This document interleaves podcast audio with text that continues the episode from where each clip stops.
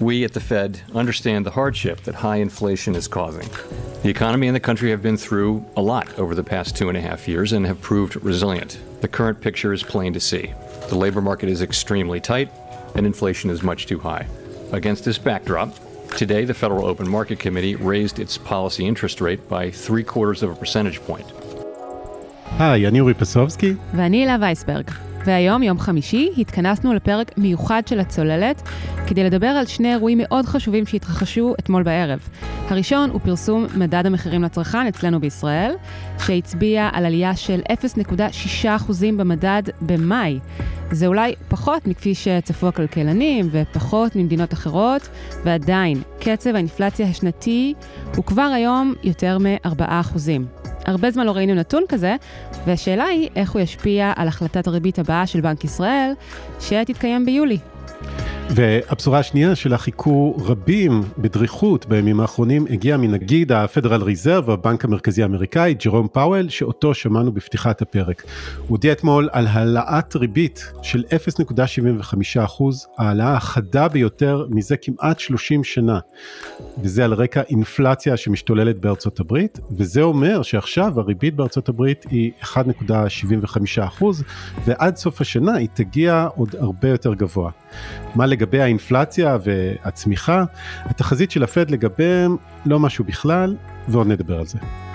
גם באירופה האינפלציה מתקרבת בחלק מהמדינות ל-10%, ויש חשש לא רק מפני גלישה למיתון, אלא גרוע מכך, למשבר חובות. כן, כן, כבר היינו שם. בזמן שכולם הסתכלו על הפד, הבנק המרכזי האירופי נפגש אתמול לפגישת חירום. כל זה בכלכלה האמיתית, מה שנקרא, mm-hmm. אבל כשהבנקים המרכזיים מעלים ריבית, אפשר לראות את התוצאות מיד בשווקים הפיננסיים. ובאמת, אפשר לראות בשבועות האחרונים ירידות חדות בבורסות וקריסה של ממש במטבעות הקריפטו. יש uh, קרנות גידור שמתמחות בקריפטו ונסגרות, חברות שמפטרות עובדים, זה לא נראה טוב. אז היום נדבר על כל הנושאים האלה והשאלות האלה עם נבחרת של כתבי גלובס שנמצאים כאן איתנו, כתבת הצרכנות הפיננסית והקריפטו, אתי אפללו, וכתב גלובס באירופה, אסף אוני, ואתה אורי תישא היום גם את כובע הפרשן. אז אה, אורי ואתי, נתחיל עם שניכם. בואו ננתח בקצרה את מה שקרה אתמול, פרסום מדד המחירים לצרכן והודעת הפד. אז המדד עלה, אבל מעט פחות מהצפוי? כן, המדד עלה קצת פחות מהצפוי, על פניו זו בשורה לא רעה, אה, ציפינו לעליות יותר חדות, אה, בטח אה, אחרי חודש שאנחנו שומעים בו על עליות במחירי השכירות, הדלק ממשיך ומתייקר, אז בתכלס זה נראה כאילו ההשפעה היא פחות אה, חמורה ממה שחשבנו, מצד שני חייבים לזכור שאנחנו כבר אה, הולכים ומתרחקים מיעד האינפלציה של בנק ישראל, אף אחד כבר אה, לא מדבר עליו כאיזשהו יעד ריאלי, יעד האינפלציה של בנק ישראל זה טווח בין אחוז לשלושה אחוזים קצב אינפלציה שנתי, אמ, המשך ההתרחקות גם אם בצעדים קטנים יותר המשמעות שלה היא המשך העלאות ריבית. האם אנחנו מבינים עד הסוף מה מוביל את העליות במדד? חלק מהעליות הן עליות מיובאות, אה, העולם כולו נמצא במשבר, גם אה, אנחנו משלמים עכשיו בעצם את מחיר הקורונה הכלכלית. גם אה, יציאה מתקופה שבה לא הייתה צריכה הזניקה ביקושים, אה, העולם עדיין נמצא בבעיות בשרשרות האספקה אז אה, יש קצת בעיה בצד ההיצע, המלחמה באוקראינה תורמת לעליות מחירי סחורות, לעליות מחירי אנרגיה, אבל מצד שני יש גם חלק אינפלציה שהוא אינפלציה מקומי, גם כאן הייתה עלייה בצריכה אחרי הקורונה, גם כאן המחירים עולים בצורה רחבה, אנחנו לא מדברים רק על עליית מחירי הדלק אלא אנחנו בעצם מרגישים התייקרות לאורך הרבה מאוד מוצרים ושירותים שאנחנו צורכים. וכן, זה המשמעות של אינפלציה. כן, ישנן בעיות שהיו איתנו עוד קודם. אז אורי, איך אנחנו בהשוואה לעולם? תראה, אני חושב שמצבנו הוא בהחלט טוב יחסית לעולם. נגיד בנק ישראל אה, מדבר על זה בהופעות הפומביות שלו, בארצות הברית האינפלציה יותר מ-8%, באירופה היא עומדת סביב 10%, אז כשכאן מדד המחירים לצרכן עולה ב-4% בשנה, זה לכאורה מצב טוב. אבל כמו שאתי אמרה, בנק ישראל מחויב אה, על פי חוק אה, לדאוג לזה שאינפלציה תהיה נמוכה יותר, אז גם אם מצבנו יחסית טוב יותר משאר העולם, זה עדיין לא איפה שאנחנו היינו רוצים להיות, וכמובן זה גם אה, משפיע על הכיס אה, של כולנו, אנשים אה, צריכים לשלם יותר, חלקם על מוצרים בסיסיים ממש, בטח מי שצריך לשכור דירה, וזה מצב שמטריד הרבה מאוד אנשים. מאז הפרק הקודם של הצוללת, על מחירי האנרגיה והדלק המאמירים גם כאן בישראל, אני לא יכולה שלא לחשוב על, על המונח שאתה לימדת אותי שקיים, pain at the pump, רק אתמול חוויתי אותו, זה לא היה נעים. כאב בתחנת הדלק. בדיוק, כאב בתחנת הדלק. אז אורי, בוא נעבור uh, לפד. מה, מה קרה אתמול, מהן המשמעויות? אוקיי, okay, אז אתמול uh, בערב ג'רום פאוול, יו"ר הפדרל ריזרב, התייצב uh, מול העיתונאים והכריז שהפד מעלה את הריבית ב-0.75 אחוז, שזה צעד מאוד חריג שלא נראה כבר כמעט 30 שנה. 28 שנים, אם להיות מדויקים. כן, הבנקאים המרכזיים הם טיפוסים uh, מאופקים כאלה ורגועים, הם אוהבים לנוע לאט לאט, בדרך כלל מעלים את הריבית ב-0.25 אחוז או בחצי אחוז, אתמול הלכו על צעד הרבה יותר דרסטי, וזה מבטא את העובדה שהפד uh, קצת נרדם בשמירה, האינפלציה בארצות הברית יצאה קצת משליטתו ועכשיו הוא מנסה להשלים את החסר, ולא רק שהעלו את הריבית באופן הרבה יותר uh, גבוה ממתוכנן, הם גם הסבירו שהם הולכים, uh, הפד מפרסם uh, את הציפיות שלו, לאן, מה הוא הולך להמשיך לעשות, וכרגע התוכנית בפד היא להעלות את הריבית כנראה עוד פעם, בשיעור כזה בחודש הבא ועד סוף השנה הריבית שם אמורה לעלות לסביבות בערך שלושה וחצי אחוז טיפה פחות תוך חצי שנה בעצם וזה כבר רמה שאמורה לפי החישובים שלהם להתחיל קצת לכווץ להאט את הפעילות בכלכלה האמריקאית. רציתי רק להוסיף אה, בהמשך לדברים של אורי בואו נזכור שערב משבר הסאב פריים 2008 ריבית אה, כזאת היא הייתה ריבית שהייתה ריבית הנורמלית במרכאות. ואחרי 2008 הריבית ירדה לרמה אפסית. ופשוט החריג הריבית האפסית הלא נורמלית הפכה כאן במשך תקופה מאוד מאוד ארוכה למצב הנורמלי. כולנו התרגלנו אליו כולנו התמכרנו למה שנקרא הכסף הזול.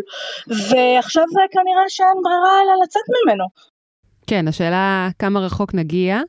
אז באמת רציתי לשאול לגבי הנחיתה הרכה שפאול מדבר עליה הלוך ושוב, soft landing, מה המשמעות והאם הוא יצליח להשיג את זה נוכח העובדה שהוא ככל הנראה יצטרך להמשיך ולהעלות את הריבית עוד ועוד בתקופה הקרובה. כן, אה, בבנקים אה, המרכזיים בפדרל הריזרב אוהבים את הדימוי הזה של מטוס, יש עכשיו איזה סערה בכלכלה והמטרה של אה, הפד, שהוא לצורך העניין הטייס, זה פשוט להנחית את הכלכלה, להחזיר אותה לאיזון, שהיא תחזור לצמוח כרגיל ושהאינפלציה תהיה נמוכה יחסית. בלי לרסק את הכלכלה בדרך. הכל יחזור על מקומו בשלום, כמו באיזה happy end כזה אמריקאי, אוקיי. כן, אז זהו, אז רוצים לעשות soft landing, נחיתה רכה, ולא hard landing, שזה התרסקות של הכלכלה בדרך להשתלטות על האינפלציה. ואתמול שאלו אותו שוב ושוב, האם תצליחו לעשות את זה? כי אם את מסתכלת על המספרים שהפד מפרסם, אז לכאורה הצמיחה טיפה תאט, הריבית תעלה, האבטלה תעלה טיפונת, ואז הכל מתייצב. יש להם סיפור כזה שפה הם מצליחים אה, להוריד את האינפלציה בלי לגרום הרבה אה, נזק, ושאלו אותו שוב ושוב האם הוא באמת משוכנע אה, שהפד יכול לעשות את זה, ובאופן מעניין, פאוול לא התחייב על זה, הוא אמר אה, שהם מאוד מקווים, אבל זה הולך ונעשה קשה יותר, ובעיקר שזה לא בשליטתו. כשיש לו סיפור uh, שלפיו uh, המלחמה באוקראינה שמאוד הקפיצה את מחירי הדלק בעולם גם את מחירי המזון וכמובן דיברנו על זה פה בצוללת. כל זה מקשה על הפד לעשות את המשימה שלו פשוט בגלל שהדלק מתייקר ואנשים כשהם הולכים לתחנת הדלק הם רואים את המחירים קופצים והאמון שלהם בפדרל ריזרב מתערער, האמון שלהם שהאינפלציה בשליטה מתערערת וזה עשוי להוציא את כל המשק האמריקאי מאיזון וזה מה שגרם לפד לפעול בצורה כל כך נחרצת. עכשיו מחירי הדלק, מחירי המזון זה לא דבר שהפד שולט בו, הפד יכול לנסות להוריד את הביקושים ומה שפאוול הבהיר בעצם הוא שאם העניינים בעולם יירגעו קצת אז יש סיכוי שהפד קצת יאט את הביקושים, במקביל מחיר הדלק ירד והכל יסתדר. אבל אם זה לא יקרה, אם אנחנו נמשיך לראות את המלחמה באוקראינה מתמשכת ואת הבלגן בשרשרות האספקה ואם כל הדברים האלה יימשכו, אז הפד יצטרך להיות הרבה יותר אגרסיבי ואולי כן כנראה להכניס את הכלכלה האמריקאית למיתון. אז פאוול אה, אולי היה רוצה להרים איזה טלפון לפוטין ולהגיד לו, יאללה, מיצינו את ה... המלחמה הזאת. את יודעת, המחשבה הזאת חלפה בראשי, כלומר אם האמריקאים לא רוצים מיתון, ואם המפתח להימנע ממיתון זה שהמלחמה אה, באוקראינה תסתיים, אולי זה חדשות לא כל כך טובות לאוקראינים, אולי התמיכה אה, של ארה"ב בהמשך המלחמה הזאת היא לא כל כך מובנת מאליה. תגיד, מה קרה בשנות ה-70, כשהיה משבר אנרגיה ואינפלציה? האם הם הצליחו להשיג אה, נחיתה רכה? אה, לא, בשנות ה-70, אה, תקופה ארוכה, קרו בה הרבה מאוד דברים. 14 שנה לקח להם להשתלט על האינפלציה, ובמהלך התקופה הזאת היו שני מיתונים גדולים ושני מיתונים קטנים בארצות הברית, כולל אה, מה שמכונה ההלם של וולקר, יו"ר, יו"ר הפדרל ריזרב המיתולוגי, שפשוט ריסק את הכלכלה האמריקאית בדרך להשתלט על האינפלציה. לא מבשר טובות. כולם מקווים שפאוול, אה, ווולקר נחשב לגיבור גדול של הבנקאים המרכזיים, כולם מקווים שפאוול לא יבחר ללכת בעקבותיו ולהעלות את הריבית עד כדי כך שהכלכלה האמריקאית תקרוס רק כדי להוריד את האינפלציה. אתי, אז נחזור רגע אלינו לישראל ואל המדד. ראינו את המדד אה, עולה, ראינו את הפד מעלה את הריבית ממש באופן חריג. מה זה אומר לגבי בנק ישראל? בסופו של דבר, כמו שהיה ב-2008, שבה אה, לא היה איזה דרמה גדולה עם כל הנכסים הרעילים בישראל, אבל הריבית גם כן ירדה בגלל שאנחנו פחות או יותר היינו מתואמים עם העולם, אה, כך יקרה גם עכשיו. אנחנו נשאר צמודים לעולם בשביל להיות בסביבה של הריבית בארצות הברית ואם הפד הוא יהיה אגרסיבי אנחנו נראה את זה גם כאן. אה, מה שאנחנו צפויים לראות זה את הנגיד בחודש הקרוב בוחן אה, בקפידה את שער השקל דולר, רואה איך העלאה של הריבית אה, השפיעה עליו, ואם לא היו דרמות, גם בנק ישראל יתאים את עצמו למה שקורה בעולם. אז בואו נפנה את המבט לאירופה עכשיו. אסף אוני, אינפלציה, העלאות ריבית, בכלל לא דבר שייחודי רק הברית, האמת שדיברנו על זה ממש לא מזמן כאן בצוללת. ואפשר להגיד שהבנק המרכזי האירופי מסתכל אולי בקנאה על בנקים מרכזיים אחרים, על הפד שהודיע על העלאה, על בנק אנגליה שעומד להודיע היום על העלאה לריביות של 1.5, אה, 1.75, כי הבנק המרכזי האירופי רק הודיע על העלאה עתידית, הוא אפילו עדיין לא העלה את הריבית, וכבר הוא נאלץ להתמודד עם השלכות אה, של משבר חוב אפשרי שיכול לפרק את גוש האירו. Oh, wow. ואני מזכיר שבעוד שבארצות הברית ובבריטניה הריבית תעמוד, או כבר עומדת, על בין 1.25 ל-1.75, בגוש האירו היא עומדת על מינוס 0.5 עדיין. כלומר, הניסיון של הבנק המרכזי האירופי להילחם באינפלציה על ידי העלאת ריבית, הוא נתקל בקשיים, הכלים שיש לו הם הרבה יותר מוגבלים מאלה של הבנקים המרכזיים האחרים. למה? הסיבה העיקרית זה בעצם הפער שיש בין כלכלות דרום אירופה ששקועות בחובות לבין כלכלות צפון אירופה, גרמניה, הולנד, והשאלה היא ידה של מי תהיה על העליונה.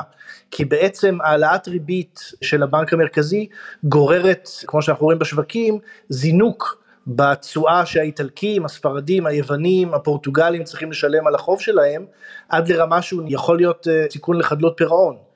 ולכן הבנק המרכזי האירופי נמצא על איזושהי נדנדה, שבצד אחד שלה יש העלאות ריבית שהוא חייב לבצע כדי להוריד את האינפלציה, ובצד השני שלה יש צעדים שנועדו למנוע מהחוב של מדינות דרום אירופה לזנק, ובעצם הוא הולך לנסות לעשות משהו כמו הרחבה כמותית סלקטיבית רק לחוב של אה, מדינות דרום אירופה, תוך כדי העלאת ריבית. וכל זה אמור לצמצם את האינפלציה, למרות שלא בטוח שזה יקרה. אסף, אז קודם אתי הזכירה פה את אה, משבר 2008, מה שאתה מתאר בעצם אה, מעלה זיכרונות מתקופה קצת אחרת, כמה שנים אחר כך, בתחילת העשור הקודם היה את משבר אה, החובות בגוש היורו, וזו הייתה תקופה שממש מעבר לכל הנתונים הכלכליים, הייתה שם עוינות בין גרמניה ליוון וחילופי האשמות, ובשלב מסוים ממש התחילו חששות בנוגע לעתיד של גוש היורו, ובהמשך גם בריטניה עזבה אותו, כלומר, יש פה משבר שהוא מעבר למה הבנק המרכזי יעלה, זה סכנה מאוד גדולה עבור כל הפרויקט הזה. אתה צודק לגמרי ואני רק אזכיר שהמצב עכשיו הוא עוד יותר גרוע מכיוון שבאיחוד האירופי יש לנו אינפלציה של משהו כמו 8 אחוזים ובעצם גם המחויבות של הבנק המרכזי האירופי היא להוריד את האינפלציה ל-2 אחוז כמו של בנק ישראל כמו של הפדרל ריזרב ולכן אותם מתחים שלא נעלמו יכולים לחזור והם יכולים להיות פחות או יותר מלובים, הגרמנים למשל משלמים באינפלציה מאוד גבוהה על זה שהם מסבסדים את החובות של מדינות דרום אירופה. ואם יורשה לי להגיד, למרות שאני יושב בברלין, זה, זה אובייקטיבי, הגרמנים הם בעצם אלה שאחראים לפרויקט האירופי, הם, הם מפסידים כאילו על הנייר עשרות מיליארדים כל שנה, ברגע שלגרמנים יצא, ירד התיאבון מהאיחוד האירופי, מגוש האירו, הדברים באמת יכולים להשתנות אה, מהותית. נראה שלהשתייך לגוש היורו זה טוב, כל עוד הכל טוב והכלכלה צומחת, אבל כשיש משברים, אה, זה בהחלט מסבך את העניינים. בהחלט, וזה משבר ראשון מסוגו, זאת בעצם האינפלציה הכי גבוהה מאז שה, שהאירו הושק, ומאז שהצטרפו אליו המדינות. ולכן אה, יש הרבה מאוד אי ודאות בשווקים, אה, התשואות על, על החוב האיטלקי וחוב של מדינות דרום אירופה עולות, ייתכן שהאינפלציה תהיה פה באירופה להרבה יותר זמן, מאשר היא תהיה בארצות הברית או אפילו בישראל, פשוט כי הכלים שיש לבנק המרכזי כדי להילחם בה הם אה, מוגבלים. כן, יש בנק מרכזי אחד והצרכים הם אה, מגוונים. בדיוק. אז כל הדברים האלה, אינפלציה, צמיחה, אבטלה, אלה דברים שקורים בכלכלה האמיתית מה שנקרא, אבל כמובן שמשפיעים על השווקים, על השקעות של אנשים, ואולי המקום שאפשר לראות בו את כל הסערה הזאת פוגעת ופוגשת אה, את השווקים, יותר טוב uh, מכל מקום אחר הוא שוק הקריפטו. ואת יודעת, אתי, אני ראיתי השבוע ציוץ של uh, בחור בשם CZ, מייסד בורסת הקריפטו הגדולה בעולם, בייננס, שדיבר על זה שיש מרחץ דמים שם בשוק. על מה הוא מדבר?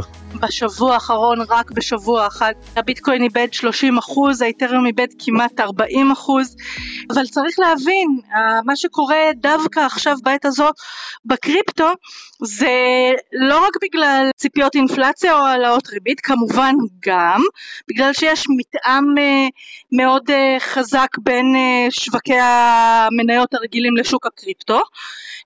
יש כאן גם סיפור של תוך שווקי, תוך קריפטואי, של התממשות סיכונים. זו תעשייה שבמשך שנים ארוכות ידעה רק עליות, ופעלה בסביבת ריבית אפסית והציעה תשואות פנטסטיות שמושגות באמצעות מינופים מאוד גבוהים. ועכשיו שיש ירידות, אז המינופים האלה מתחילים לשחק תפקיד. למה? כשאתה לוקח מינוף על הכסף, יש נקודה שקוראים לה margin call. מה זה margin call? margin call זה נקודה שממנה אם שווי ההשקעה יורד אתה צריך או להביא עוד כסף מהבית או להיפרד מההשקעה ולאורך החודשים האחרונים יש עוד ירידות ועוד ירידות ועוד ירידות ואנחנו התחלנו להגיע לנקודה של המרג'ין קול של הגופים הממונפים הגדולים בשוק. אה, של כל מיני גופים כמו צלזיוס שעצרה השבוע השקעות כל מיני קרנות גידור. הירידות הביאו אותם למצב שאו שכרגע בנקודה הזאת הם מביאים עוד כסף מהבית לשים בהשקעות או ששלום מוכרים לכם את ההשקעה גם בהפסד וגם מכירת ההשקעה עצמה מתדלקת עוד יותר את השווקים ובגלל שהגענו לכל נקודות, המר... לנקודות המרג'ין כל של כל מיני גופים גדולים, אנחנו רואים אסקלציה מאוד מאוד מהירה בשבוע האחרון בקריפטו. כן, ובאמת הדינמיקה שאת מתארת אה, מזכירה קצת את מה שקרה במשבר הפיננסי אה, ב-2008, ואחד הסרטים הכי טובים על המשבר הזה נקרא מרג'ין קול, למי שלא ראה. ורציתי לשאול אותך, את יודעת, אנחנו, אה, קראתי את הכתבות שלך, ופתאום אנחנו רואים שיש איזה בנק קריפטו בשם צלזיוס, שמסתבר שהיה קשור איכשהו לפרויקט לונה וטרם. טרה שדיברנו עליו פה בצוללת, כלומר אנחנו מגלים שהגופים האלה קשורים אחד לשני, משקיעים אחד בשני, וכשאחד נופל, שבועיים אחר כך עוד גוף נופל, כלומר יש פה אולי איזה הידבקות מערכתית, כמו שראינו ב-2008 בשוק הדיור או בוול סטריט? אורי, זה לא צריך להפתיע. אתה יודע, עולם הקריפטו הוא עולם חדשני, אבל סיכונים של מערכת פיננסית זה סיכונים שאנחנו מכירים אותם, וזה אותם סיכונים בין אם הבנק הוא אה, סניף פיזי באיזה עיר קטנה, או בין אם הוא בנק אה, קריפטו נוצץ ועתידני. הסיכונים של מערכת פיננסית זה אחד, פעילות במינוף גבוה, תוביל אותך לחולשה כאשר השווקים יורדים. שתיים, שיש בעיית נזילות אם אתה ממונף, אם לקחת הרבה סיכונים, אם לא ביצעת התאמה טובה של מקורות וסיכונים, אתה תהיה במצוקת נזילות. שלוש, כשאתה פועל בתוך מערכת פיננסית, ברגע שיש איזשהו אובדן אמון בגוף פיננסי אחד, זה משפיע ומשליך גם על גופים אחרים. כן, הקריסה של עולם הקריפטו, האסקלציה של עולם הקריפטו התחילה עם קריסת טרה לונה.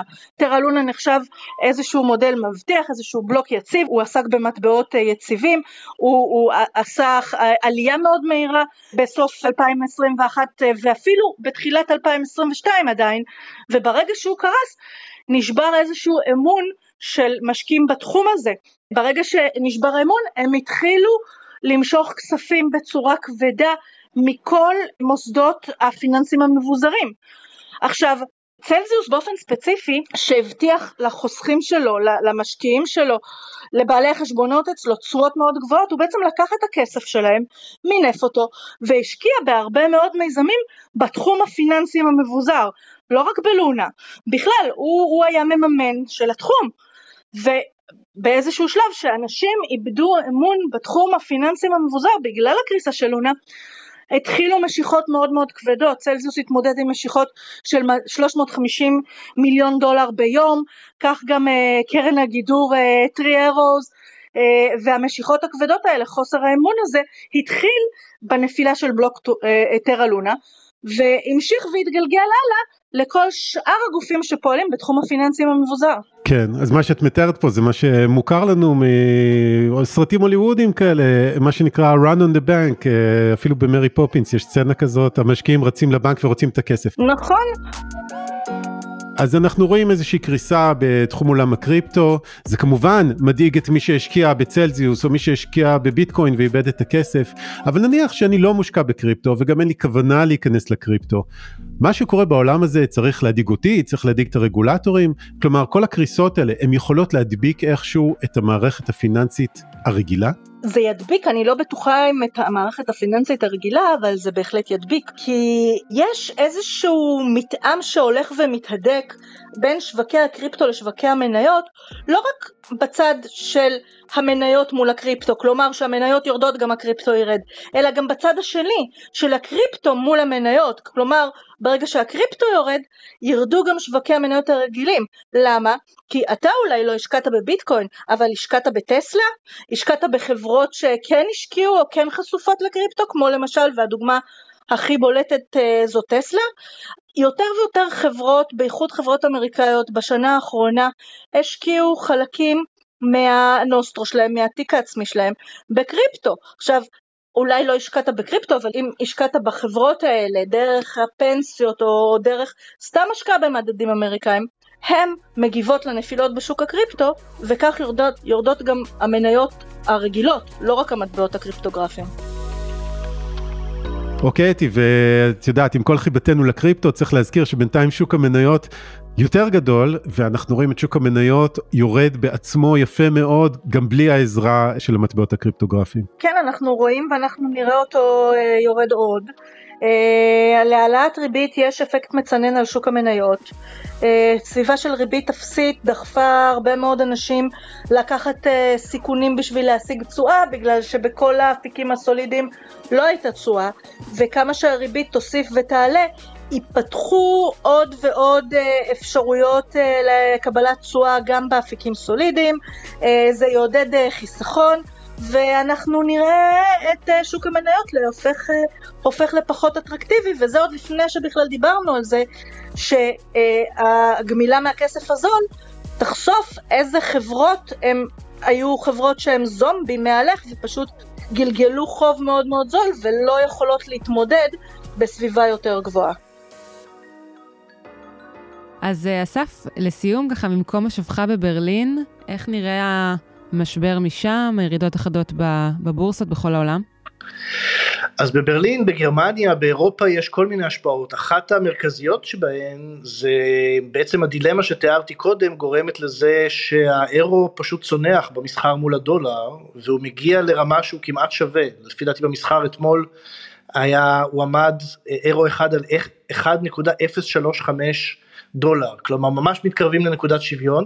זה בתורו מעלה את מחירי היבוא, מה שבתורו אה, אה, עוזר לאינפלציה רק לעלות, ולכן יש חשש גדול אה, מה יקרה באירופה ויש הרבה מאוד רצון להבין מה הבנק המרכזי הולך לעשות. ברמה הצרכנית בוא נגיד, אז כולם מדברים על אה, מחירי המזון, על האינפלציה העולה, בגרמניה פחות מחוברים לבורסות מאשר בישראל או בארצות הברית, שיעור קטן יותר של אנשים משקיע. אבל להעלאות הריבית המתוכננות כבר יש השפעה בשוק הדיור, שלפי הבנתי משיחה עם כמה מתווכים, פחות או יותר עצר, בנקים עצרו את המתן משכנתאות, הם נותנים את זה הרבה יותר במשורה, לוקח להם חודשיים לאשר משכנתה, הבנתי שבברלין שבה היה בום אה, אה, מאוד מאוד גדול, השוק הזה קופא כי לא יודעים מה יהיו ההחלטות של הבנק המרכזי ואיך הם ישפיעו על השוק. אז בוודאי שזה מטלטל פה את כל הכלכלה ומחכים לראות בעיקר צעדים של הבנק המרכזי ומה הוא יכול לעשות. הרבה אי ודאות סביבנו, השווקים גועשים, אנחנו כמובן נמשיך ונעקוב וניפגש אה, שוב בקרוב, כך מסתמן. תודה רבה לכולכם. ביי לכולם. תודה רבה ולהתראות.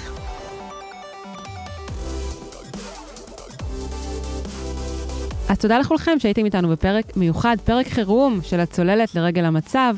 עורך הסאונד הוא ניר לייסט. כרגיל, נשמח אם תעשו לנו subscribe ותשלחו את הפרק לחברים.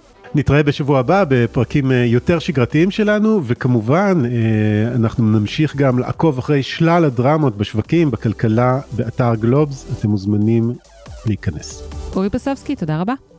הילה וייסברג, תודה לך. ביי ביי.